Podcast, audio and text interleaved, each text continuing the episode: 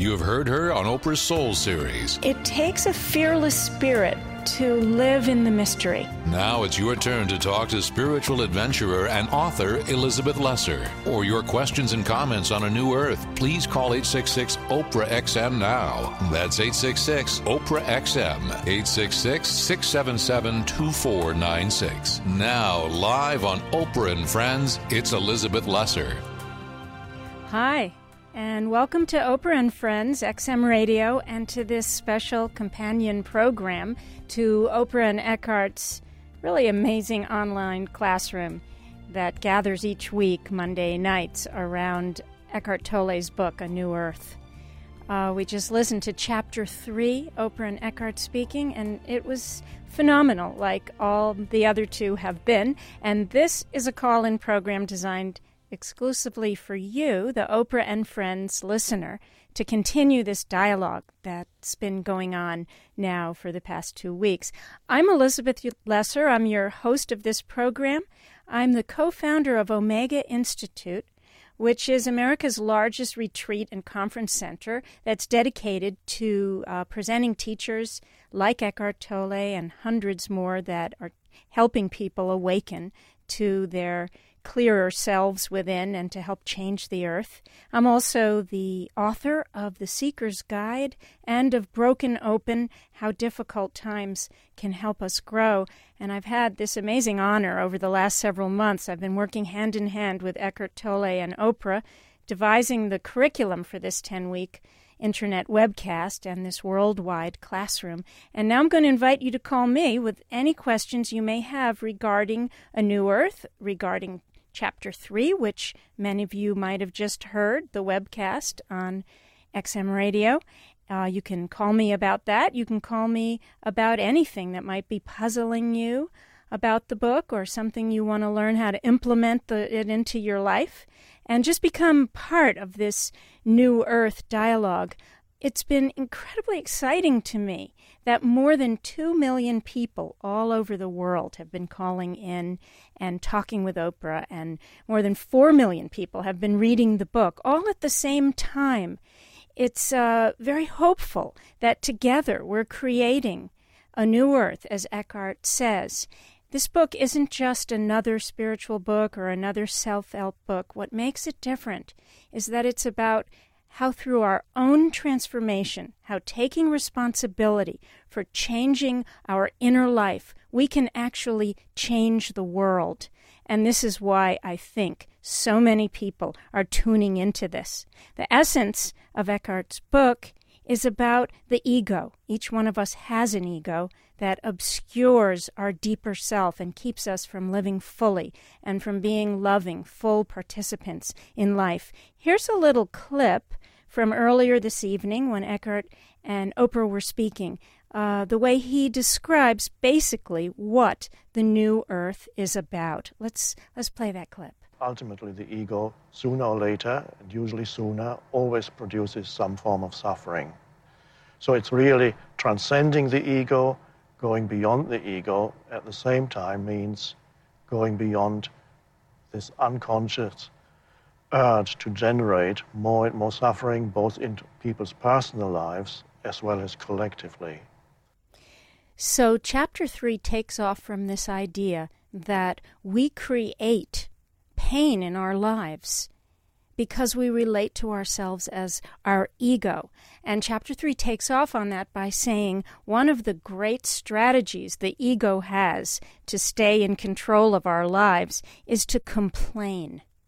I'm sure you all can relate to this. Uh, when I first started this project, I began to read the book with my husband. And when we got to chapter three, and Eckhart was talking about how complaining is a strategy of the ego, my husband was very excited about that because I'm a big complainer. I've actually stopped complaining a lot everywhere else in life, but you know how our worst self generally shows up with the people we love the most.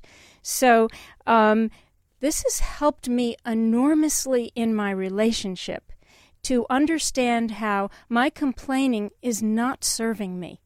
I, I, and most of us humans think that if we cl- complain enough, maybe the person will change, maybe the experience will change. But I don't know if you've noticed in your own life, complaining doesn't help. Here's another clip I wanted you to hear from Eckhart Tolle talking about with Oprah about complaining. First of all, the complaining that we are talking about mainly here, the egoic complaining, most of that fulfills no real purpose because mm-hmm. it's not meant to bring about change in any situation. Yeah. Okay, that's so, complaining and resentment complaining. Yes, it, that, and a lot of it for many people happens only in their head. Sometimes right. they verbalize it also, but a lot of the complaining happens in the head alone. But no matter whether they verbalize it or whether the complaining happens in the head alone, the ego is attempting to make somebody wrong. A personal element comes into it, and there's a negativity that flows into it. To make somebody wrong because my soup is cold. Yes. They, Damn it. That's right. Yeah. You're personalizing it, mm-hmm. and so you're making a, another person, almost one could say, into an enemy. And so you, there is a way of complaining. I wouldn't even perhaps call it complaining, of simply stating what the situation stating is. Stating the facts. Yes, without the negativity that flows into it when the ego does it. Mm-hmm. Yeah, that's that's been so helpful to me in my life and in my relationship to understand that complaining usually does not serve any person purpose except keeping me alienated from the very person I'm trying to relate to. We have Carrie on the phone now. Thanks for calling in, Carrie. Welcome to the New Earth After Show. Have you been enjoying the webcast as much as I have? It's been wonderful, yes. I love it. Great. So, what's your question? My question is this um, If I have someone in my life who is very toxic, negative, and hurtful, now I realize that this person is acting out uh, from their ego. I also realize that my being hurt by this is my ego. Um, but by choosing not to have this toxic relationship in my life, is that not also my ego?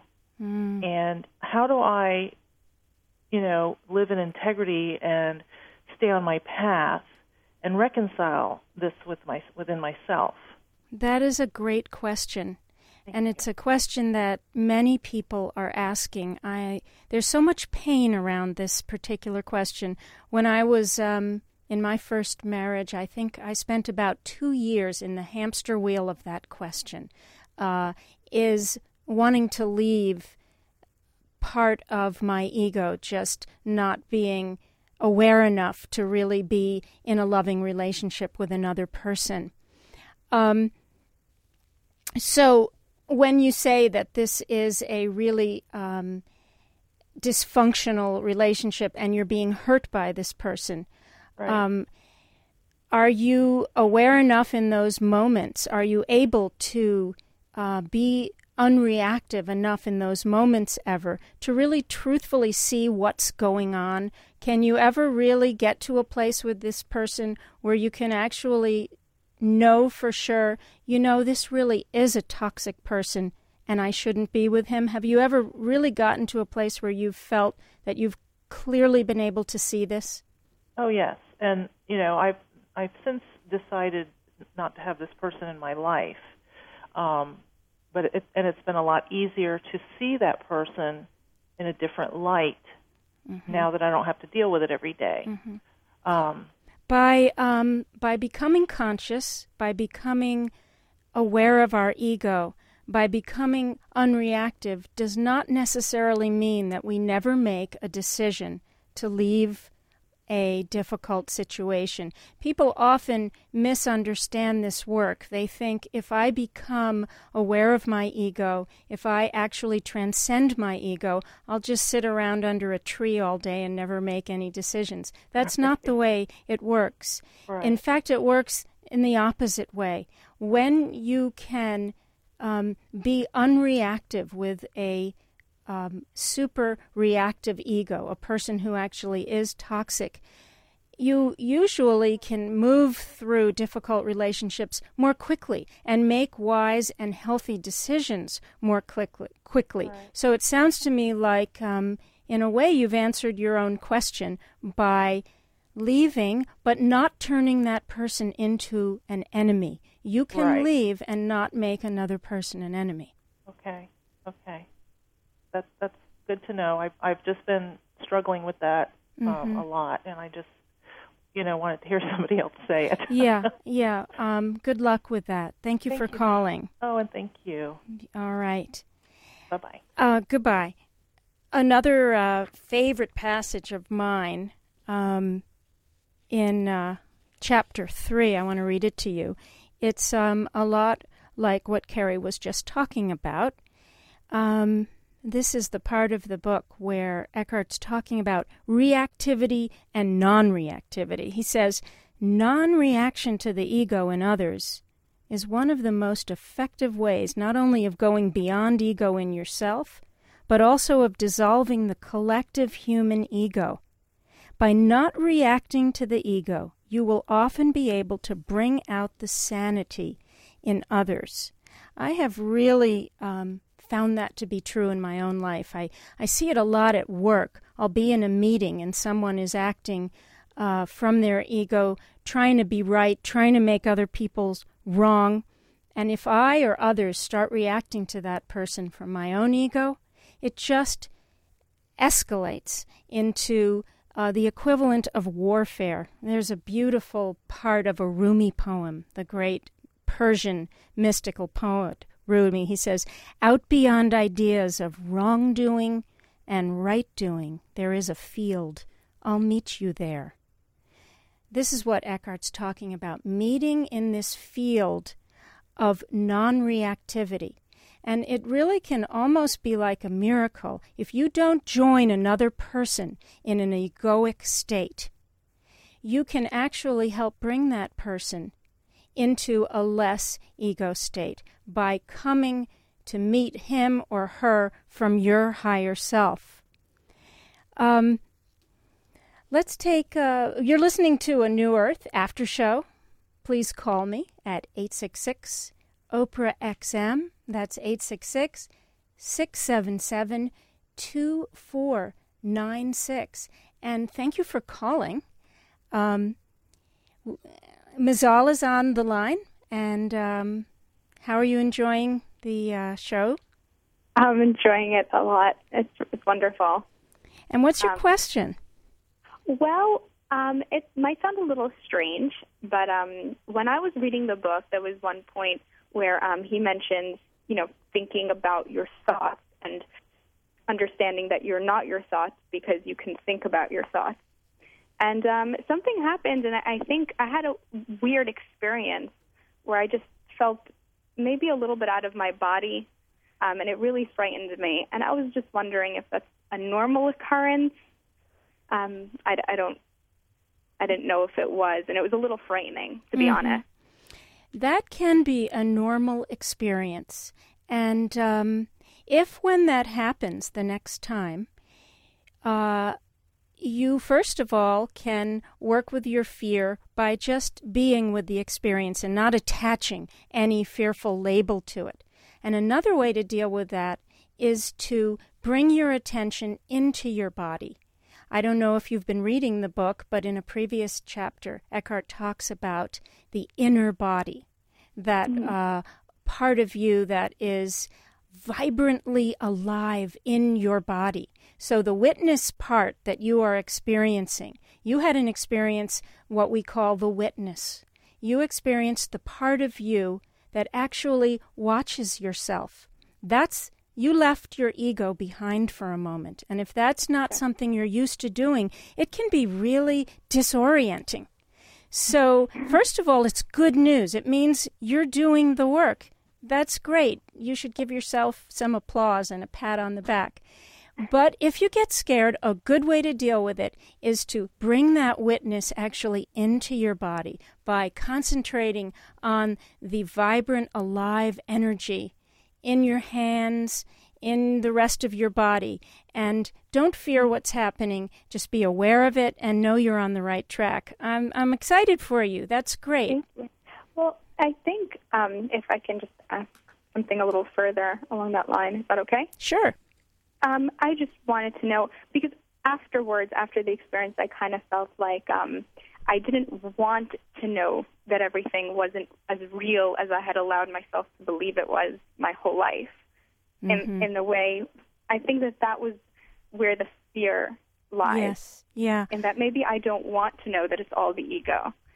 Yeah. and I Well, was wondering. Yeah, that that's exactly what the ego does. The ego does not want to know. The ego doesn't want to wake up. Usually that means perhaps there'd be some changes you'd have to make if you really got in touch with that deep quiet eternal place within you you'd begin to have a lot of clarity about your life and perhaps you would um, want to make some big changes uh, does that answer your question Yes, it does. Great. Thank you so much. Well, someone just walked in the room with me. It's um, Oprah Winfrey, host of a New Earth webcast. Someone, someone did. She's here with me. Yeah, c- came across the street. It's cold out there still, man. How are you? I'm wonderful. I'm so Good. happy to be here. That was such a great chapter tonight. I thought both of you were. Com- Did you? I'm feeling. I, I can't tell whether. Uh, I have to look at it. I can't tell whether it felt a little esoteric at times. I thought you were really on tonight. Did you? I did. I thought you were um, help kept help bringing it back. Yeah. Yeah. I well, thought I you kept were trying to center center it, bring it to a place where it was, uh, uh, you know, understandable Well, for that people. was helpful. Yeah. That was helpful. Okay, so you didn't think it was really too esoteric? You didn't. Well, you may be asking the wrong girl oh yeah, because you kind of get it. no, because I love, I love, I love kind of like pushing myself to try to understand To understand it. the next level. I kept wondering though whether or not I was holding on to uh, the rest of the people who were also having conceptually a hard time trying to stay with us. So I wasn't quite sure. You were helping me. Uh, several. I had several aha moments during it. Through Did you? Some of your conversations. You did? Okay, good. Yeah. So That I, means- I thought it was good. Okay. Yeah.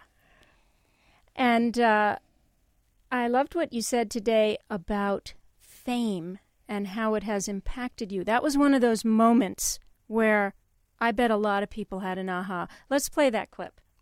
Uh, how do I manage to keep everything so grounded? I believe that I'm not attached to the fame. I, I don't know that to be true since I have been, quote, famous for most of my adult life. But I believe that what I do comes from such a, you know, I consider myself blessed. And I get, I'm blessed because I have a, acquired fame and attention and money by being myself. That's it. it. You don't play roles. Yeah, it's not, I don't have to be anybody other than myself. And so, And that's very rare. On television, almost everybody is playing a role. Right. And your success is, success is due to the fact that you are yourself. Right. You're the same person outside television as you are here. Yeah. Well, you know, it's funny. As afterwards, uh, uh, uh, Eckhart was saying to me uh, after we just finished taping, he said, "You know that story you told about Canada. That's a very funny story because that's like you know getting a glimpse of your ego. That's like separating yourself. That moment where you get a glimpse of yourself as an anchor person." And I said to him, what I didn't say on on, on the show tonight was that uh, on the webcast tonight was that what I really was up until that moment, I was playing the role of anchor woman. I was pretending in my head to be Barbara Walters. I've said this to Barbara Walters many times that for the first year or so, I was pretending to be Barbara Walters. And then one night I was reading this copy. I hadn't pre read the copy because I always liked uh, hearing the news. I thought I should be spontaneous and hear at the same time the audience is hearing it. What a crazy idea. And uh, so I hadn't pre read the copy, and I was going through a list of all of these different countries and rolling my R's for Romania and Yugoslavia and Canada. and I realized that was Canada. And that moment I of of laughing and being able to be myself was a breakthrough moment that I didn't I could no longer pret- I was no longer pretending to be Barbara and it worked so well for me that I had um, fewer and fewer moments of pretending to be Barbara and more myself and that's how I ended up getting paid to be be myself but And uh, isn't it just such a strange human trait that we don't all be ourselves? Yeah. It's someone from another planet might look and look it would look like a Halloween party here. Everybody's wearing masks, trying to pretend to be someone else. Right. This is what to quote Rumi again, the great Yes. poet, he calls this the open secret. Hmm. We all go around protecting this secret from each other. And this secret is I'm just me. I wake up scared sometimes. I'm just a human being. We we don't want to show that to the world. So we mm-hmm. try to pretend we're someone else. We wear all these masks. The open secret, the joke part about it is that we're all protecting the same humanness. It's almost as if we're embarrassed to be human. So when someone like yourself shows up on national television as a human mm-hmm, being, mm-hmm. this is like such a gift. Well, you know, that question sort of threw me because I, I was expecting actually that the person standing there was going to have a question for Eckhart Tolle. And so when she said the thing about fame, and then so I was fumbling around. But listen, I don't want to take time away, any more time away from your uh, callers. Uh, well, good because we because have, I just stopped by to see how you were doing in your second voyage here on the air. I see you're doing okay. I'm doing okay. Let's let's see what Jeannie has to say. Welcome to a New Earth After Show with me, Elizabeth Lesser, and Oprah Winfrey. Hi, Hi, how are you? I'm great. What's your question? Um, my question is I guess I need to slow down on the book, but I'm not sure because I feel like I'm overwhelmed with so many tools that, it, it, you know, where do you begin? I feel like I'm just overwhelmed with everything right now. And um, are You're talking about the book, Jeannie? Yes, I am. Uh-huh. Because I'm on chapter five. I've been reading a little bit ahead. Uh huh. And, you know, I really got into it in chapter three. Chapter four was just unbelievable. And then again, I'm relating to a lot of things in chapter five. And it's like, you know, I'm, I'm keep going back and looking at certain sections of it, of all the chapters, and really putting more thought into it and trying to find a, a beginning because there's so many things I can relate to. well, uh, overwhelm overwhelm is um, often a great message, a great message to you to say. I think I'll go back and just read chapter two again, and I think I'll spend the next month reading three pages every day of chapter two and putting into practice. And until you have metabolized it fully enough so that it's really becoming a part of your life. If you're feeling overwhelmed by, oh, now I have to learn what the pain body means, I didn't even figure out how to do the roles, slow down. There's nothing wrong with slowing down. It doesn't mean you're not getting it, it doesn't mean you're advanced enough. Eckhart Tolle himself spent several years writing this book. So I would suggest take it slow, and overwhelm is a terrific message telling you to slow down. Oprah, do you want to say anything? Uh, well, I would also say that having read the book now, I'm on my third read of the book. It can be overwhelming. It really can, uh, you know, not just for you. And I think uh, for myself also, because it's so much information, and now I have to be this way, and oh, I have to be aware of that. And to, I think that the most significant thing that I've gathered from this book, and I think what Eckhart is encouraging us is to be able to, is what I said tonight. I can't remember what page it was, is being aware of the presence or the sense of formless being that is always there observing the thoughts. If you can just now just get to the point where you just do that just do one thing just start to quiet the voice in your head and be more present. Mm-hmm. That's all you really have to do.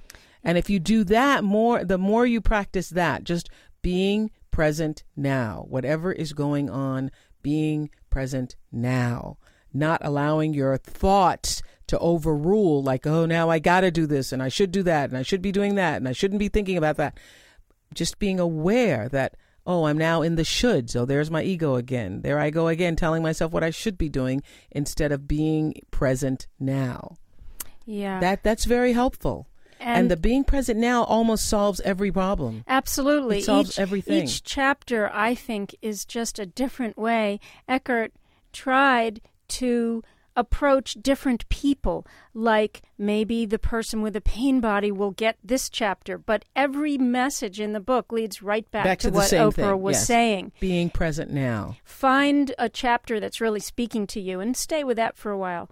Does that help?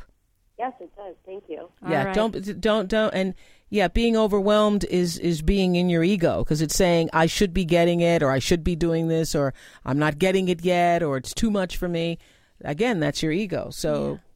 just be present now. Observe that. Observe that. That's what your your mind, your thoughts are telling you, and be present now. Um, I found a certain uh, part tonight about that subject really helpful. It was a clip that um, Eckhart and you were talking about worry. Let's yeah, play it struck that. me too. Yeah. Yeah. Worry pretends to be necessary. You have to see very clearly. Worry pretends to be necessary. Oh, I but got that. You have to see that it serves no useful purpose. Yeah. Worry pretends to be necessary, Yes. but serves no useful purpose. And, and so once you see that it serves no useful purpose, you can sometimes be maybe able to step out of that and see, oh, and then become present. Yeah. You can become present if you can step out of the worry for a moment. You can be, become present en- enough to say, what can I do now? How can I be now in this moment? Yes. Right. For myself, for my sister, or for whatever it is you need. Yes. And you can, um, f- instead of worry, you can put the word overwhelm. You could put the word anger. You could put the word frustration. Most of those Very emotions good, Very good. serve no purpose. Yeah. They're hard to get out of, but understanding that concept that most of what's going on in our mind, especially the negative stuff, Pretends to be necessary. pretends to be necessary yeah. and, and, and tricks us. Well, you can always tell for, for when you're listening. I you can always tell for me when I'm processing it. When you know when I repeat it and then I repeat it again and then I say it out loud. I'm trying to process it. You know, so that struck me as it struck you too. Yeah. Yeah. Yeah. It it's um most of what's going on in our mind every single minute is unnecessary, Right. especially the negative. And so uh, when you're hearing negative thoughts, you can just very quietly and graciously escort them out and say, I don't think you're that necessary right now. Bye bye. Bye bye. So thank you so much for joining us on a New Earth after show, and please tune in the same time next Monday when we'll be recapping the webcast dialogue oh, between oh, next week is really fantastic because it's role playing. Role playing. You've been listening to an encore presentation of a New Earth After Show with Elizabeth Lesser. You can talk live to Elizabeth on Monday evenings at 10:30 in the East. Next week it's chapter 4 of A New Earth: Awakening to Your Life's Purpose. An exclusive presentation of Oprah and Friends.